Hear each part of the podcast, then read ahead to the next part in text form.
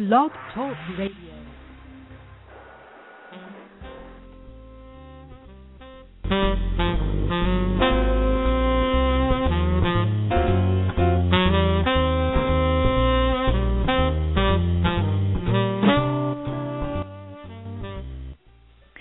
Welcome, listeners, to Art Fair Radio. This is Connie Mettler of ArtFairInsiders.com, a social networking site for artists and I'm also the publisher of ArtFairCalendar.com, the place to find the nation's best art fairs. Later in the show, we will be taking your calls if you're listening live.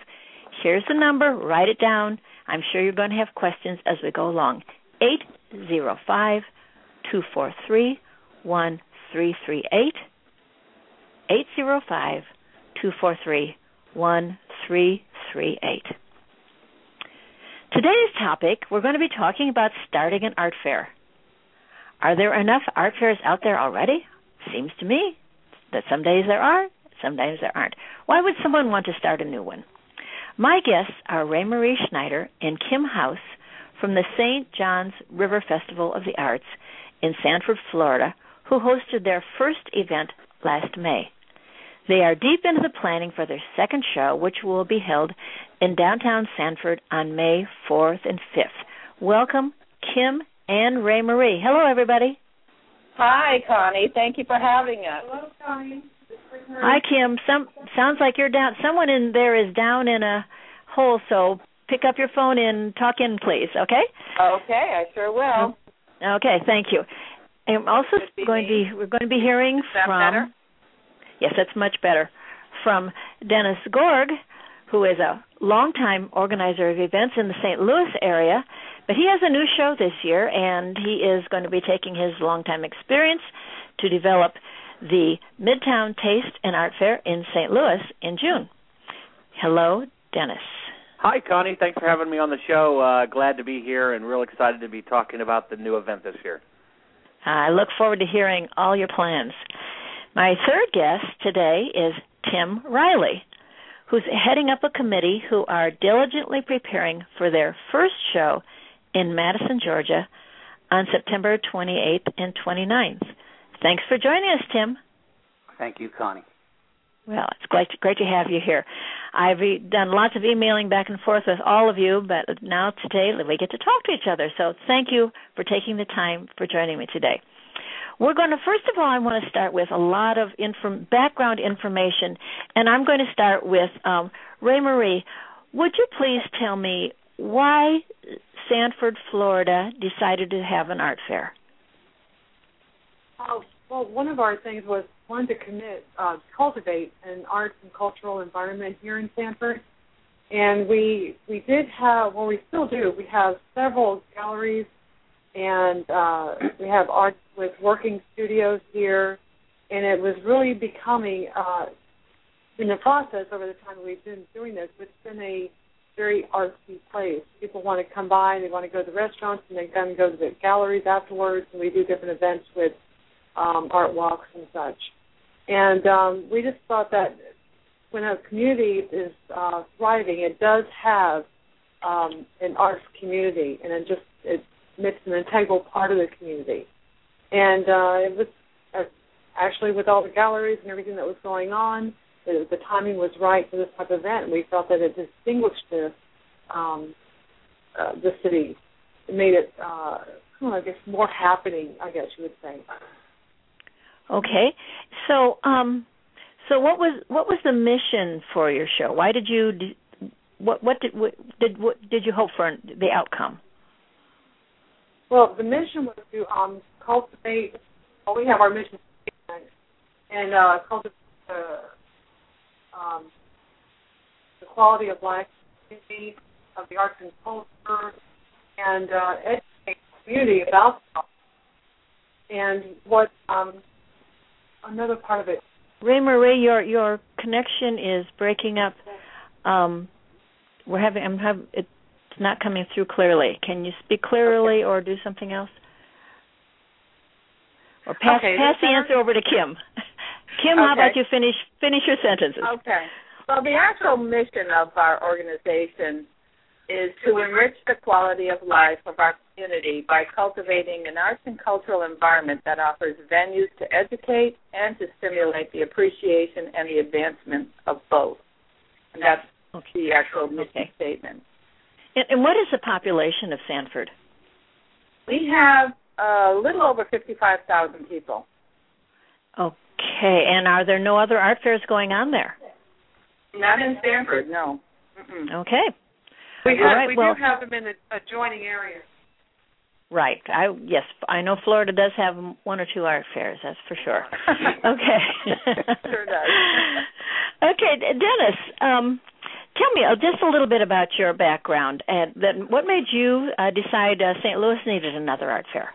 Well, thank you. Uh, my background really is in large-scale public events, and so for about 20 years, I've been producing major events. And I got involved in my first art fair about 12 years ago, and uh, found great success in growing an event from about 12,000 people to 60,000 people over the course of eight or nine years. And one thing we found was that uh, we found a real unique niche with a lot of people coming into the St. Louis market from really other parts of the country. So we would experience Southwest art or Northern art or even Western art. Um, as you know, in the art fair business, there there's different unique uh, regions, if you will, and bringing that into St. Louis, we found just great desire in our, not just not just our art fair lover, but also the art fair buyer. And uh, so this year, we've decided to start a new show, Midtown Taste Art Fair, and really felt that there was a void uh, in the first week of June here in St. Louis. As you know, in the in the art fair industry, a lot of people travel to shows, and and we found that there just wasn't a lot of shows right on that first weekend in June, and and why it's a great time to come to the Midwest, and the weather is usually exceptionally well, and and St. Louis seems to embrace the street festival type of art fair um, very very well, and we we uh, we have other well known uh, events here in St. Louis, whether it be the Webster Groves show or whether it be the Art on the Square show, which are also very festival oriented shows. And when I say festival oriented, I mean it involves food. There's also music. There's also a, a children's fair component or uh, you know a wine garden component. And so uh, St. Louis seems to be a, uh, sort of a hyperbolic chamber, if you will, of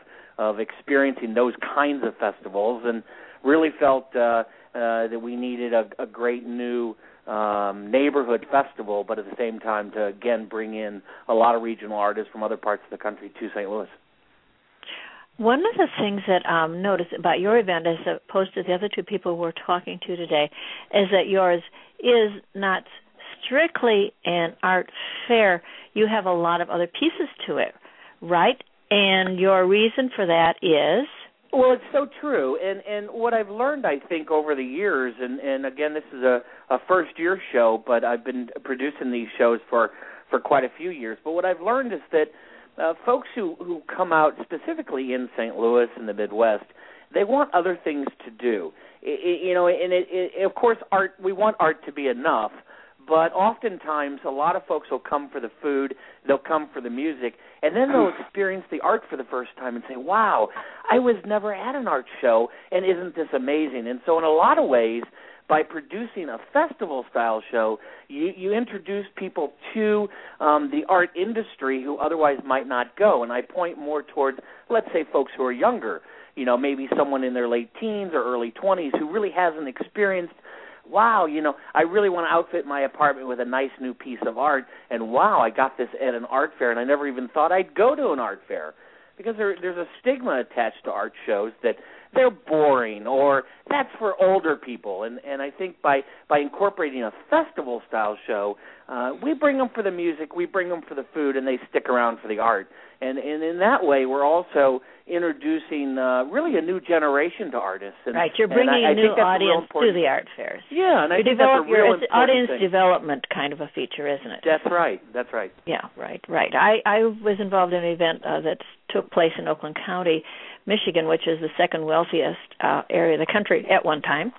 And we did the same sort of thing. People would come to the event who would never have gone to an art fair. And right. then they saw the wonderful art and thought, Oh, this is kind of cool, and I have other- disposable income, so it, it is right. a the great other way. piece of that is by by diversifying the activities, we're also diversifying the expense. We're diversifying the sponsorship, and so uh, you know when you spread that out a- across um, not just uh, your artists and the income you get from there, but also you have income from sponsors, you have income from restaurants, you have income from other areas of the event, and so from a festival standpoint, you're, you're spreading out the burden across the budget, and so uh, it allows you to be a lot more stable financially, a lot quicker, uh, and then also you're you're almost guaranteeing a great population in attendance because you know when you have folks producing a a kids element or uh, a food element or an entertainment element, that brings people to your event as well, and so I think that's a real important piece. Okay, uh, great answers, and that's that's one of the reasons why I have you on the phone today is because I really wanted various different kinds of events. Now, Yep. Tim Reilly down in Madison, Georgia, I think you told me Madison's about an hour from Atlanta, correct? Yes. Yes. And people came together in your community to put start a new event that's going to happen this September. Tell me about the genesis of that. Well, I wanted to ask you a question first, if I could. Okay. Didn't did you just say disposable income? I was wondering how long ago that was. uh, well, Anyway, yes. uh, Anyway, um, how did we come together to produce this thing? It was a singular vision that I had. Um, we have had uh, festivals here in the past that have, uh, through the loss of uh, whoever it was that was uh, managing the festivals, have dwindled away. Um, and Madison's a unique community here in the South, uh, in Middle Georgia. Um, we were uh, listed as or, or chosen as the number one small town in America back in 2001 by Travel Holiday magazine. Uh, don't ask me what's involved in getting on those sorts of lists, but anyway, we just recently were also uh, uh, chosen as one of the 16 most picturesque villages in the world.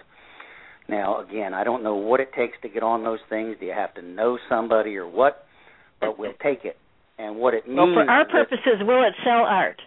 uh, for our purposes, what it means is that Madison is a destination that's recognized all over the world, and we have uh, a very significant uh, heritage tourism branding here already, which is a great platform to build the festival on. Um, and so, my idea, having been to a number of festivals, was just to not reinvent the wheel, but to replicate something that was beautiful and good for the community here for us. Madison's the kind of a place that just should have more festivals going on. And so that was pretty much the genesis of it. And then uh, beyond the initial vision of the festival came finding people who shared that vision and who also had the enthusiasm, the motivation, the energy to follow through with it. And I've been very fortunate in that regard as well. So, um, is this an individual? Is this something you developed yourself with a committee? Are you independent from an organization?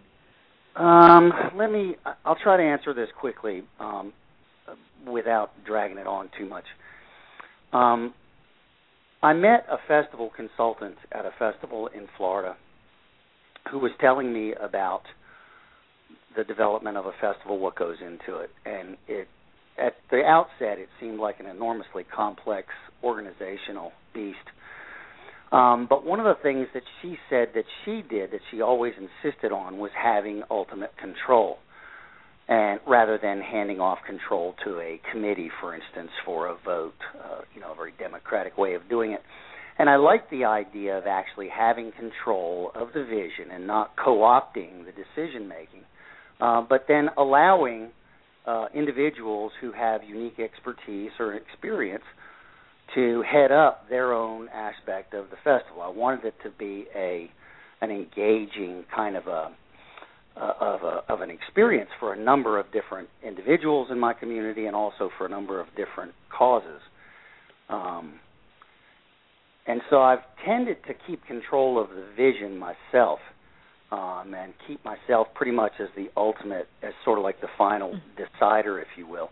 Um, but I have expressed to everybody involved in our festival that what I'm really looking for is a collaborative effort, um, and that I really want the festival to look like a collection of talents when it's on the ground.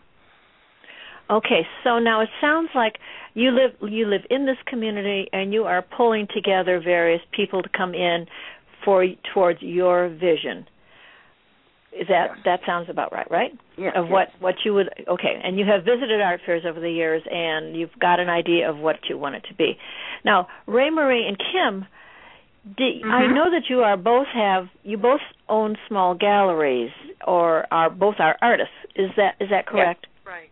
Yes. Yeah. Okay. Yes, it is. So, so Kim, um, are are you? So the t- are the two of you like the co-chair of your event? Um, we are. I am the chair, Rae's the co-chair, and I'm also the founder of this event.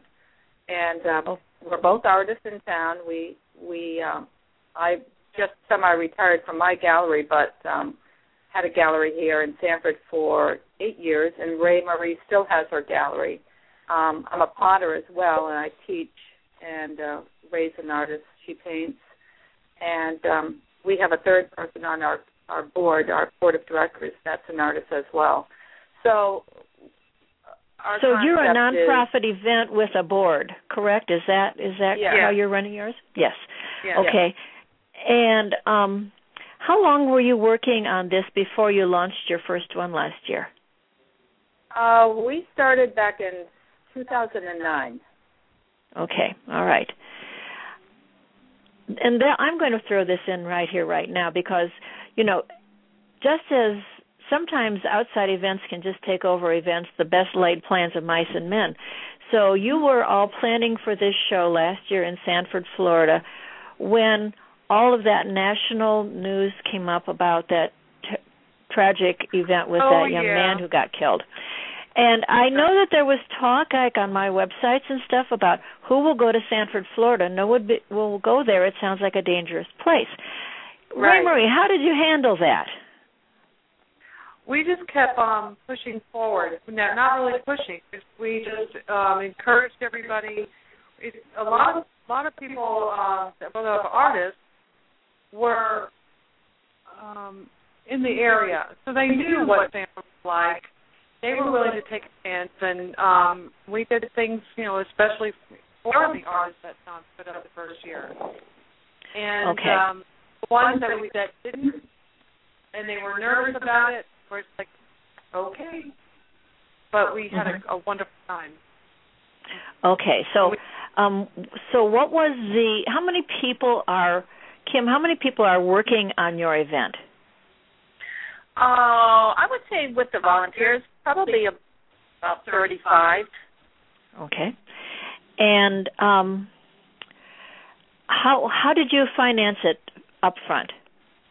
We financed it. Well, we were re- really lucky to have a local charity um, us a nice size sponsorship for last year, and we had uh, business support, uh, sponsorships. Um, uh, the city of Sanford, their um, one of their agencies actually gave us a grant for the city expenses. So it all came together. That with uh, the booth fees, we were able to have a good event. Okay, so basically your financing came from your deep ties in the community, your nonprofit status, and your ability to people knew who you were and were it was like a, almost a built-in organization ready to support your goals. Is that about right? Basically, yes, yes. Okay. All right.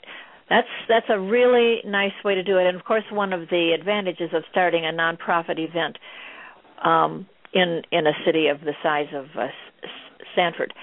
Um, so let's see. How how is how is the planning going for this year's show?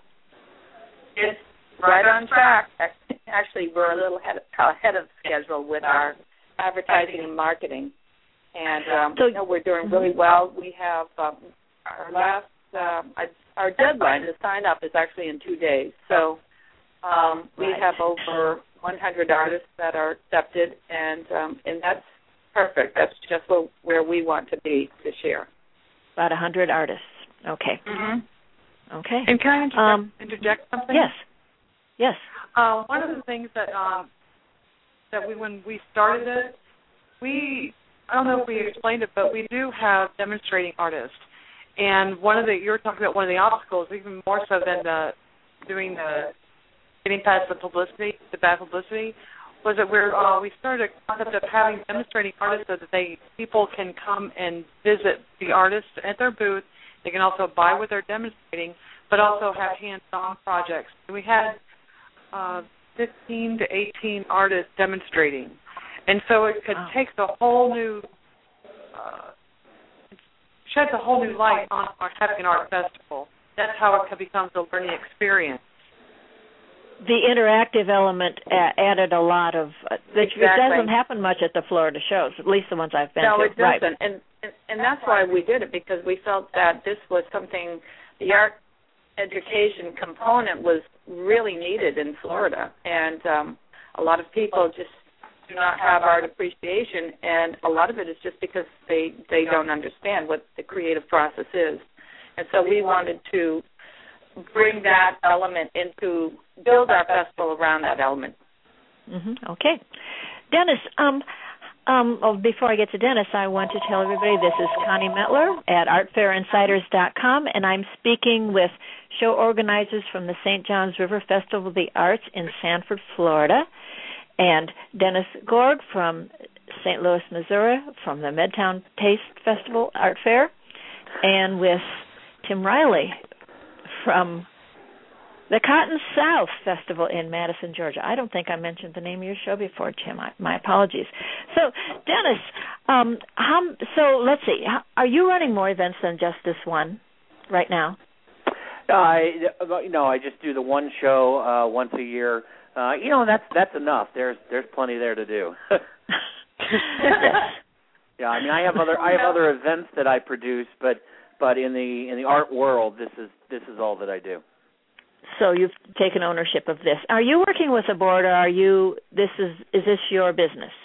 It, it's my it's my event um, solely. Now I do, uh, you know, proudly listen to artists, of course, and and uh, as well as the community, the neighborhood that we're in. And so there is a uh, there is a business group uh, that I listen to very closely in terms of uh, their needs and wants within the neighborhood that this uh, event is going to be held.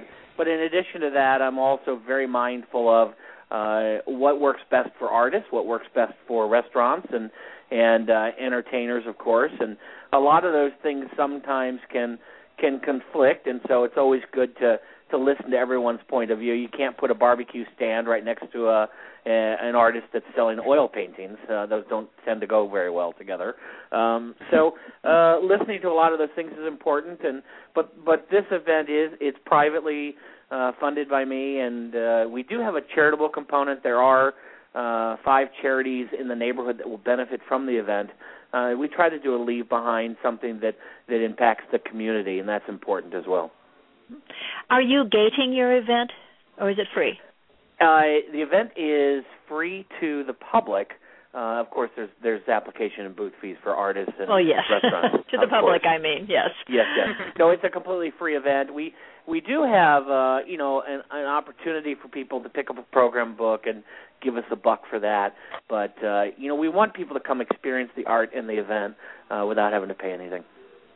Okay, so your funding comes from from your enterprise, right? It does. I mean, you know, we it's spread across um, booth fees. Uh, we have sponsors. Uh, there's also um, uh, restaurant fees. There's uh, you know wineries that are involved that pay a fee. So it really and it, it, we try to bear the expense across all the participants who show and exhibit and demonstrate, and then of course sponsors as well. And um, one of the advantages, and I was going to say, um, you know, the the radio topic really is, you know, starting a first year show. And one of the things that I think is probably most important is those relationships. If you have existing relationships just in your regular life, in terms of potential sponsors or community, as in um, the other other guests on the show have mentioned, their links to the cities. Those sorts of things that can help you with that initial funding and the financial support. I know for me, um, number one, having done a show in the past helps when you roll out a new show, but also the relationship that I have with sponsors over the years, the ability to pick up the phone and say, "Hey, we're doing a new show," and they shake their head yes, and they open up their checkbook, and that allows you to get that initial funding going while you're waiting for uh, your fees to start tumbling in. Okay, and um, do you have any special sponsors? People who've been followed you from event to event. We do. Uh, uh, proudly, uh, the folks over at Miller Lite Coors have been a, a long-standing participant for me. Uh, we also have a great media sponsor with uh, a local weekly paper here, the Riverfront Times. Uh, Fox 2, which is our local TV station, uh, is involved, as is uh, Blue Moon. will be rolling out a special uh, uh, a special beer specifically for the event called Midtown, which is kind of exciting. Um, and so having a relationship with these folks from other events uh, that I've done has allowed me to to get these folks involved early enough to to really uh, sink their teeth into the event and and get involved. Oh, okay. Well, that's that sounds great. Um, a lot of lot of good stuff. I love the they're branding a beer for your event. They are, and that you know, again, it's it's really bringing people um, to the art, and you know, the art can come in many different forms. It can come in the uh, how you taste wine can be an art, and how you experience craft beers can be an art. So it, it really is all about art, food, and fun, and uh, we're we're kind of using that signature, if you will, to bring people to it. And so you could love beer and come and learn about art, or you could love art and come learn about beer. Well, the, the St. Louis community has a good reputation for having good events and high quality events. So that's got to be a real plus for you, even though it I know is. It, it has helped a lot. I tell you what also is great is the fact that we're centrally located. So we get artists from really every every region comes to St. Louis, and that that's a unique advantage of being located in the Midwest is that you know folks don't have a problem traveling here. That's right. It's very accessible. Okay. Well, Tim, yeah. how many people you how many people are you got working on your event? Three primarily on my committee, um, and a number of other individuals heading up different aspects of the festival. Um, but there's a core group of us um, that are each charged with various kind of broader aspects of the festival development. Um, there's myself, who's kind of like uh, handling everything. Um, I have a creative director who is on the art side, and I have a planning director who is on the um, the the planning side or the actual on the ground, how things are going to work on the ground kind of side. Um, and then under them, there are a number of other individuals handling things. We also have a large student venue, student art venue planned, um, and the uh, school system art teachers are the ones heading that up. And oh, we have a number nice of uh, the festival will have a number of nonprofit exposures, and so the the heads and the boards of those nonprofits are the ones designated to handle you know all of the exposure that the nonprofits have there at the festival as well. I really like uh, your idea of including the uh, the schools and the school art teachers as part of it. You know, people I hear artists say all the time, you know, all the artists are old and and or and or young people don't come to the shows.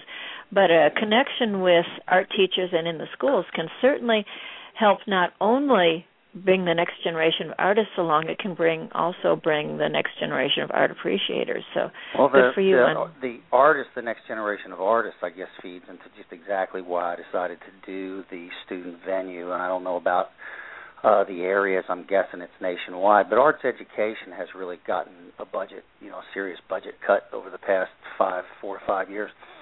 And uh, you know, so so the arts education programs and school systems struggle um, one of the things that I'm trying to do is to put the students, and it's actually a it's actually a juried exhibit of student work. Um, so there is a little bit of a competition to it. You know, there is there is it's not just whatever they do. There is a competition. But what I wanted to do was I wanted to put these student artists in close proximity to working artists on the venue, and in the hopes that you know perhaps for one or two of them might they might actually see the viability of Mhm. choosing an art or an artist profession as a career you know and seeing people and being able to talk to professional artists and seeing how how they do it um so i wanted to bring those two elements together and i think our venue the way that it's set up is is you know very uh very conducive to that Um, the student artists will have their own area, but it's very close to and sort of inter uh, connected with what we're calling the main artist venue. Okay. Well, I, I applaud you on, on going after that. I know that um, you know going after art budgets in the schools has been really hard. I've been to a few shows to do some really wonderful things with students and, and ideas for another day. Central Pennsylvania Festival of the Arts has a, a, a see a youth day the day before they open for their four day event, and they have run an event for their young people in the schools there who they compete just like the artists do. They have to submit entries and everything like that, and they work on their work all year round. And I've heard that you know, some of those young people have graduated into now being exhibitors at there in State College at Central Pennsylvania. And That's another show we attended once was um show in um the Magic City Art Festival in Birmingham, Alabama. And they took got students from the art schools from actually from the colleges and had them shadow artists who were participating in the show. It's a great way to teach them about the business. And then uh, your other part about it being uh, competitive, the Des Moines Arts Festival has a very nice Iowa Emerging Artists program that is very competitive on a very high level, not just kids in the street. It's it's a very high level. So that's you know, those are all great ideas for beginning shows for for many reasons. So so Tim, tell me how, how where'd you get the money to start this event? Well, my wife and I are the, the presenting sponsors of the festival, and I ran a construction business for 30 plus years. Um, I was also a commercial photographer for 20 of those years, um, and so I've kind of been out in the working world, uh, gathering up, uh, you know, the same types of um, retirement funds and so forth. And when we decided that we wanted to do this festival, um, given the economy the way it is here in the South, anyway um, this kind of ties into the sponsorship question. We decided that we didn't want to hit up the local merchants for, uh, you know, cash up front, but we had a need for a lot of what they call contra sponsorships, which are in-kind sponsorships. Um, and we've been able to, um, and that's been a big, big plus for us because when they, when the local uh, merchants and the local business people realized that we weren't just you know showing up with our handout for cash, but instead wanted to expose our demographic, our patron demographic, to their product, to their services, and give them plenty of exposure through the festival, really for no upfront cost other than something that they had the ability to do, like a tent rental, for instance, or tables or linens or all of the things that festivals have to have. And so that's worked very well for us. Um, so there's been a tremendous contribution from the community in terms of contra. I mean, you can literally put one of these festivals on uh, for very little upfront cash. There are some permits and there are some insurance costs and so forth. But a lot of the costs, if the community is willing to engage in the festival concept, a lot of, of staging one of these events can actually be handled for uh, relatively little money. Um, and so that's what we've pursued, and it has it's been very popular for us, and it's worked well. The other thing I wanted to say about the student artist, um, uh, you know, I know that there are a number of festivals around the country who highlight student work, um, and I think that's great. Um, I applaud all of them who do. Um, but we're also, uh, I just want you to think for a minute, with all of the possible like graphical representations or the imagery that we might conjure with the name the Cotton South um, you know, and my initial vision for the festival included things like, uh, you know, pictures of the cotton fields, landscapes, those kind of things. Um, what we've decided to do is actually something that I had already engaged in years ago locally here, and we had a number of students. One of our local art teachers has private uh, art lessons, and a number of her students had like a little exhibit in one of our local office fronts downtown. And some of the work was just absolutely was just amazing. It's just wall to wall beautiful. And so what we've decided to do is in is in lieu of trying to create a sophisticated and I think maybe we might actually do a better job of creating a sophisticated, but in lieu of of, of trying to create a catchy uh, cotton south kind of uh, type of image, uh, we've decided to utilize uh, the students' work actually as the festival imagery. So it's not just a matter of you know touting our support for the local arts. We actually want the local students to be providing uh, for the image look of the festival. um, and giving them credit as well, putting them on our festival posters, T-shirts, etc.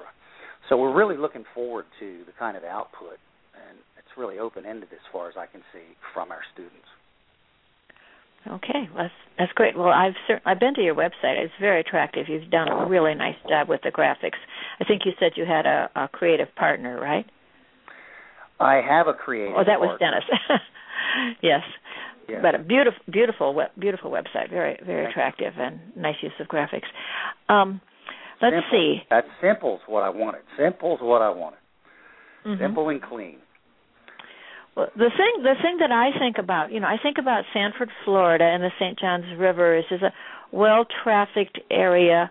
I know it's a little remote in Florida, but plenty of people coming through there, and art festivals are, you know, they're they're everywhere in Florida, and people know about them and know why they're there, and so they're likely to attend. And in St. Louis, it's the same kind of thing. But I, you and I had this conversation before. Where is Madison, Georgia, and who's going to come to this show? What is your what's your answer to that? Well, that goes back to what I was talking about earlier about Madison's uh, heritage tourism branding. Um, Madison is a it's a select destination, and it's known by many, many, many, many thousands of people all over the world.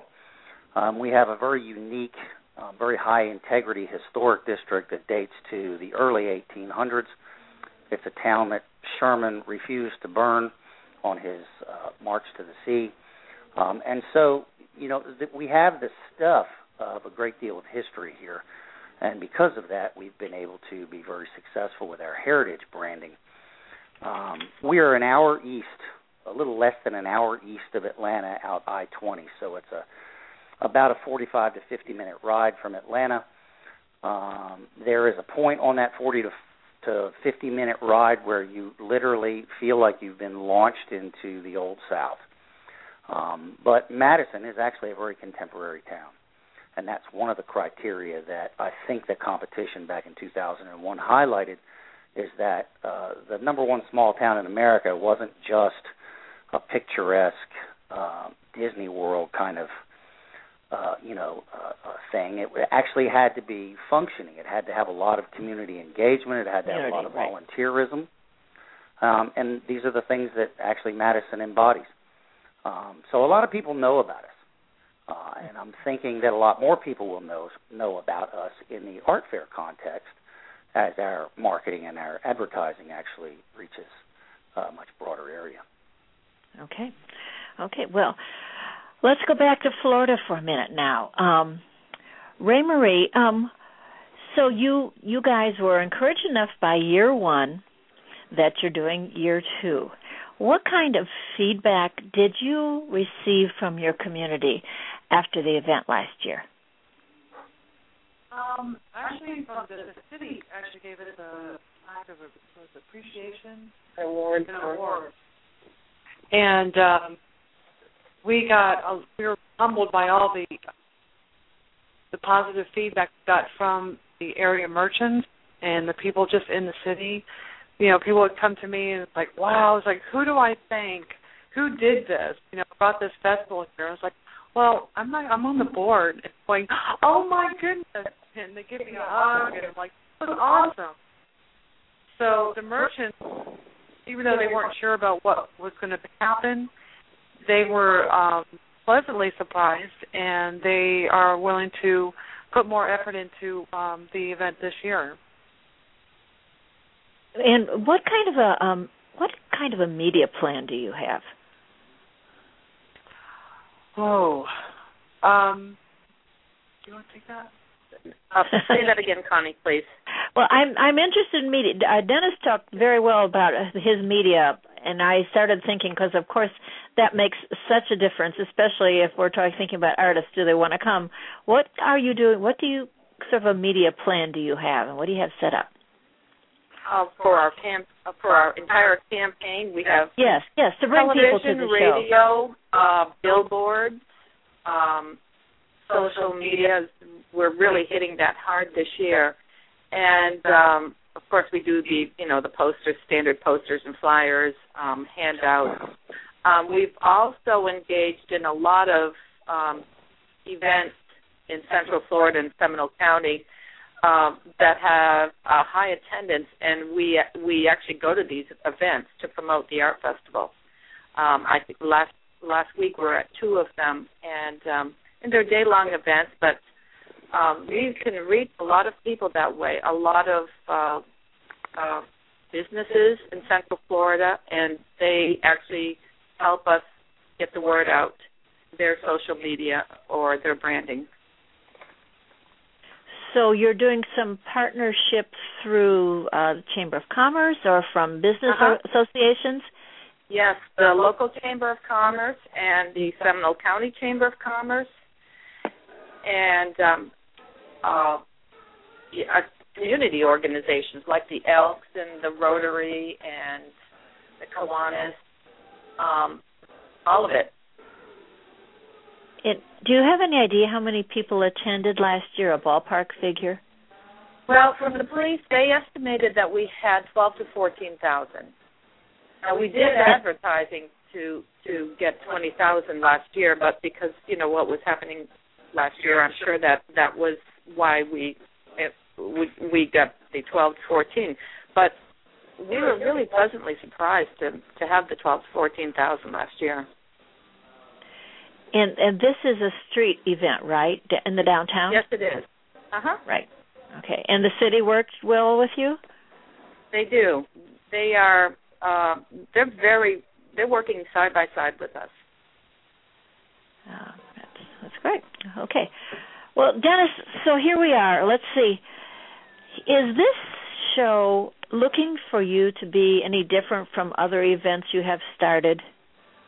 Well, I think I think what we found is that um, from an artist perspective, service is going to be really important. I mean, a lot of shows have got it figured out, and and I'd like to say that over the course of the other shows that I worked on, that we had it figured out as well. But what I've come to realize is that the traveling artist who comes to shows really needs to be and and really has to expect and receive exceptional additional service from the event planners. And so we've worked really hard to try to incorporate the basic stuff, of course, the booth sitters and uh, you know the the events early on and the the assistance in loading and unloading.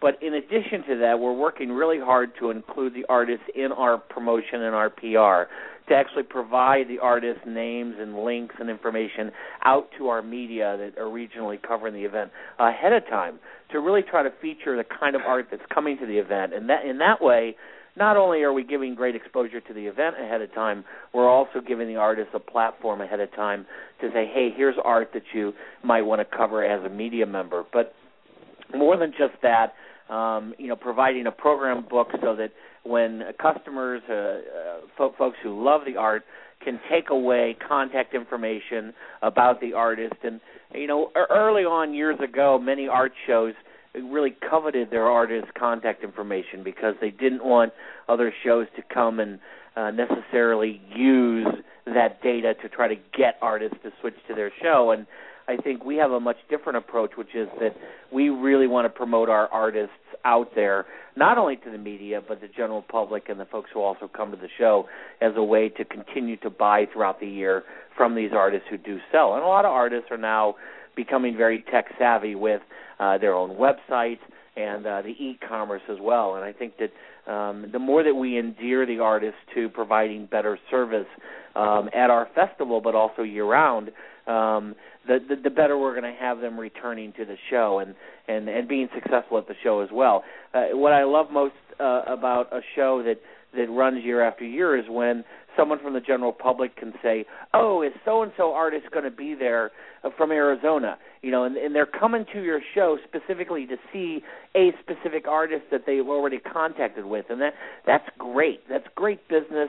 It's great for the show. It's great for the artist, and so what we really see changing for us this year is more of that, more catering to the artists, making sure that we're getting them lunch, making sure that we're providing the support services, but then taking it a step further, including them in our social media, in our promotion, in our advertising, and then uh, after the fact, making sure that folks who attend um, the art fair are uh, receiving information about the artists so that they can continue year round with these artists that they fall in love with.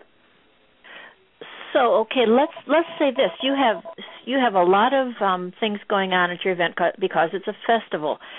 The thing that uh, stops artists the most from applying to shows like that is that they are afraid that they're going to be left behind in the media, that all the promotion is going to go to the the music and the ancillary activities. So this is um if you are serious about having it really be a fine art fair also, how what are you doing to keep that from happening or or do you or do you care?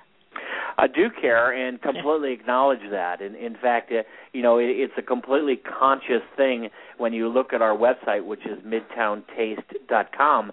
When you pull up that website, you'll notice that uh, the words Midtown Taste are in lowercase, and the word art fair is in all capital letters. That you know, we've even gone to the extremes that in our creative materials we put art fair out there more front and center because it, it is so true what you say that most festivals use uh, the art is the secondary component. And and artists have often felt uh, at other shows that they're that they're the second deal that they're not the important focus. And what we're trying to do is find a really happy balance because sure people do come to the event they want to experience entertainment they do want to experience food but there's also a great population that wants to experience art. And I think what we're really trying to make a conscious um, uh, choices this year uh, about how we feature artists, how we feature artists in the media ahead of time. Uh, you know, we have a lot of our artists are arriving early on Friday, are going to be going to the morning TV shows and the the radio shows to promote the event. So we're very aware and very conscious of the fact that that art can be a driver to these events. And many folks who uh, have their origins in event management uh, cut their teeth on festivals, not on art fairs. And so the the typical festival organizer has always thought of the art as a secondary piece. And I, I think what we're doing in our show is is putting art front and center. Now, that's not to say that we won't have a restaurateur also with us on that morning TV show. Right. Right. Um, you know, but but there is a mix, and it is true. For years, you would get involved in a festival, and that's the art area over there, almost like a secondary thought.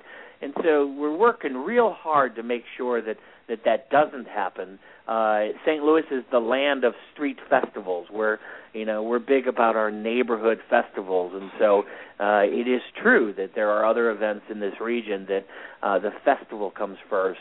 Uh, but for our event, Midtown Taste Art Fair, uh, we're going to make sure that there's a really good, fair balance, and that these artists that are traveling, oftentimes for hours away from their home, uh, are taken care of and, and are showcased. And I think that that showcasing that art will bring people to the event, uh, and I think we're going to work hard at it for sure. So you sounds like you have some really good connections with your media. I mean, you have a, a bigger um, population base than these other uh, two shows that we're talking to today. So I do. Our metro, our metro area is about a million people, but you know the mm-hmm. the for us the the media reach also is regional. You know, contacting America Way magazine four months ago and saying, "Hey, you know, your traveler who picks up a magazine in their seat pocket, we want a blurb in there." And a lot of these media, they plan that stuff six, seven, eight months out, and so uh, I am very aware of of the media and the impact regionally, and that's that's been a real important piece for us um, to keep that media not just locally but also regionally. And and we've done a good job of getting online and and finding good media members who want to cover this and and getting information out there as early and as quick as possible. And your earlier guest even mentioned social media. Being out front in social media getting the websites going getting the facebook stuff going all that stuff is also equally important. But um having relationships with the media are real important. You know artists are not going to show up if the crowds aren't there and you want your artist to be successful and and uh you know you obviously want great success and good population to show up and and shop the event and St. Louis is unique because we have a a great summertime tourism here similar to Florida and folks I'm sure those folks find that as well that that um folks will come to St. Louis for that weekend and maybe watch a ball game and and go to some of our art institutions but uh or the zoo uh but at the same time we want them to check out the the art fair as well Right, and that connection with the public as they local people go about their daily adventures is a really a great a great draw for out of towners too to live like the locals and which they can do of course at an art festival. Yeah, be a okay. tourist be a tourist in your town and I should say one more thing that that uh, uh, the other folks listening on the show who might be thinking about producing their own show don't forget the hotels. Don't forget to talk to the front desk folks and the staff there about your event ahead of time because there are people in your city who are visiting for unknown reasons to you, uh, maybe looking for something to do, and that's a whole other uh, segment of population that could come to your event. Well, okay, great tips. Okay. So, okay, Tim, now it's your turn. Do you have anything that you're really excited about that you're doing for your for your show this year? First time you're first time organizer, first time show. What well, anything that I'm um, anything that I'm really excited yeah. about. Well, I'm really excited mm-hmm. about every aspect of it. Um, it has been such a huge learning experience for me. Um, one of the things that I'm really excited about is just seeing the application, the level of the applications that we're getting uh, so far. It's just blowing my mind. And if we can continue to fill a venue with the kind of things that we already have gotten, uh, I think we're going to really, really impress the community and um, and then I hope that we will really really impress the artists. I believe that we've got a plan and a program set up to do just that, um, and we'll be looking for those evaluations and talking to them on the venue, et cetera, trying to get as much feedback from them as we can. But this is one of the things that you've done a really nice job on, Tim. I encourage Tim, since he was starting a new show, to come to my website, artfairinsiders.com, and if he had questions that were for the artists, for him to ask the ask the questions there on the site. You've gotten some good feedback, haven't you, Tim? I have really. It's been a great resource. They, they yeah, the artists they they're interested, I, right? And I guess I need to thank you for that. you need to thank them for replying. I, if you just asked me the question, that's one person. But there you had this uh, uh, this nice bunch of people, and I would encourage other shows, especially people who are starting shows, if they really um, my top tips for starting a new show would be to visit lots of shows. I'm sure you all have done that. And then to check out artfairinsiders.com and and read and hear what the artists are saying about the business because it's an invaluable resource for free and you can make some friends. Are you making some friends? Tim? We're making friends. yeah, okay. no, actually I've enjoyed I've really enjoyed the the back and forth on Art Fair Insiders. Um it's always a a bit of a you know I don't want to I don't want to be an obvious uh, shill for my show on the show, but I want to I definitely want to get straight feedback from the artists uh, on just general questions, and I have found that your program your your website is a really a perfect format for that, a platform for that. Well, one of the reasons that I put you forward there is be- some of the things that you told me personally that you were doing to ensure that artists to make it easy for artists to come to a first time show. What were a couple of those things? Things to make it easy for an artist to come to a first time show. Now you're going to have to kind of refresh my memory on that. What are you talking well, about? Well, I really liked your ideas. Weren't you doing something about lodging? Oh, you're talking about the artist amenities. Um, mm-hmm. Artist early amenities, on in the right? Program. Yeah, early on in our program, um, I guess just to sum it up, uh, a new festival has to do some things differently. I think you've got to give people something that they can't get elsewhere.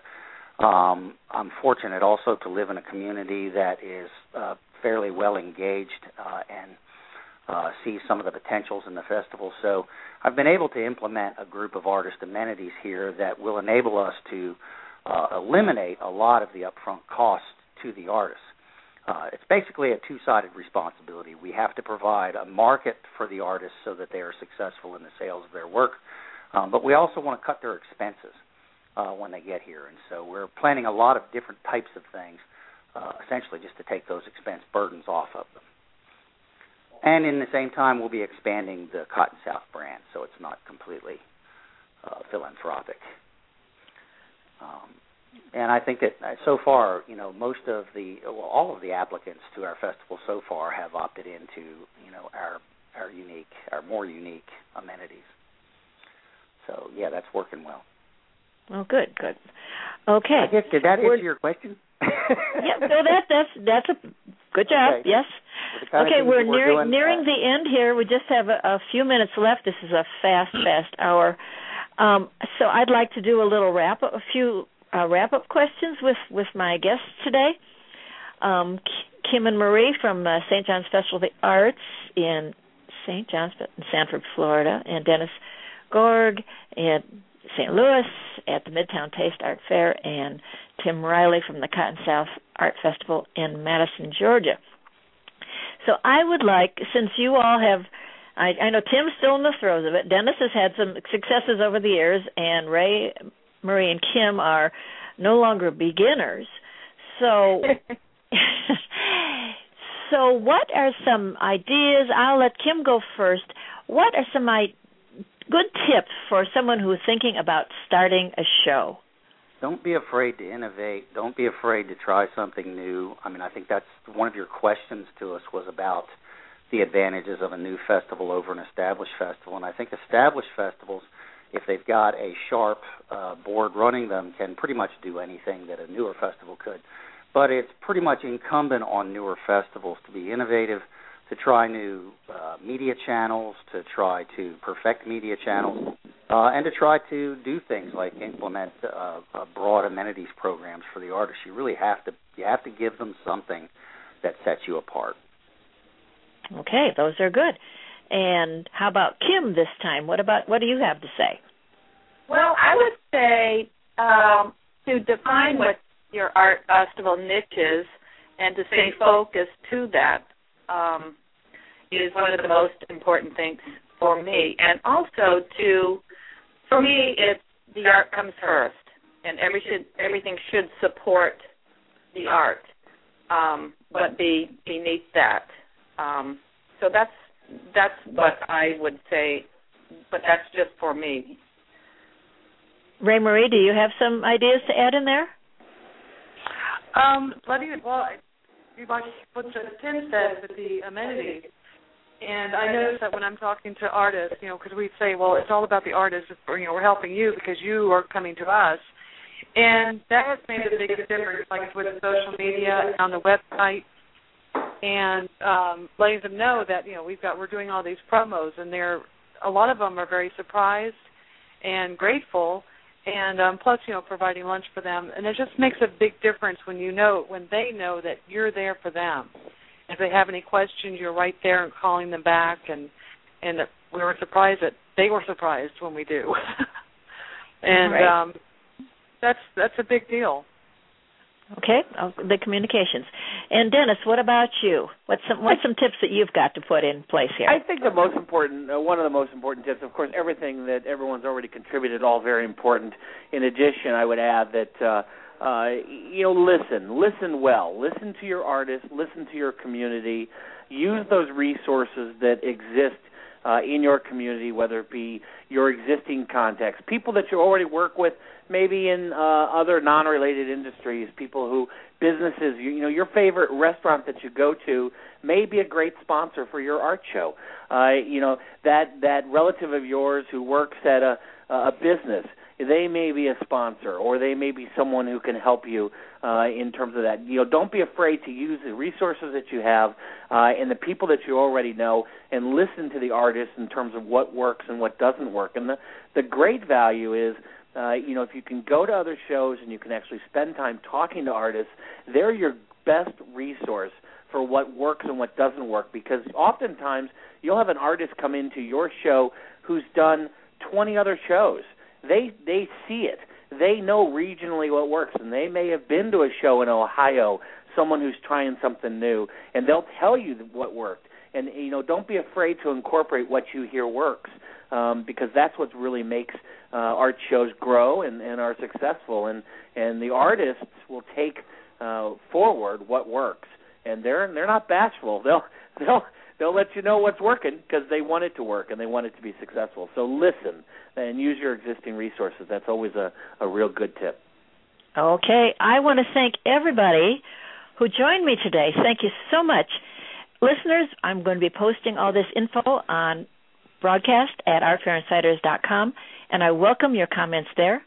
You can download this free podcast at iTunes in the podcast section and subscribe to it there also.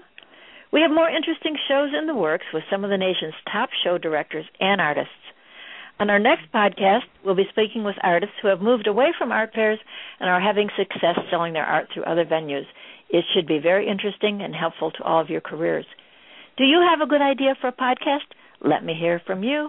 Connie at artfaircalendar.com. Email me or post it on our podcast page at Art Fair Insiders.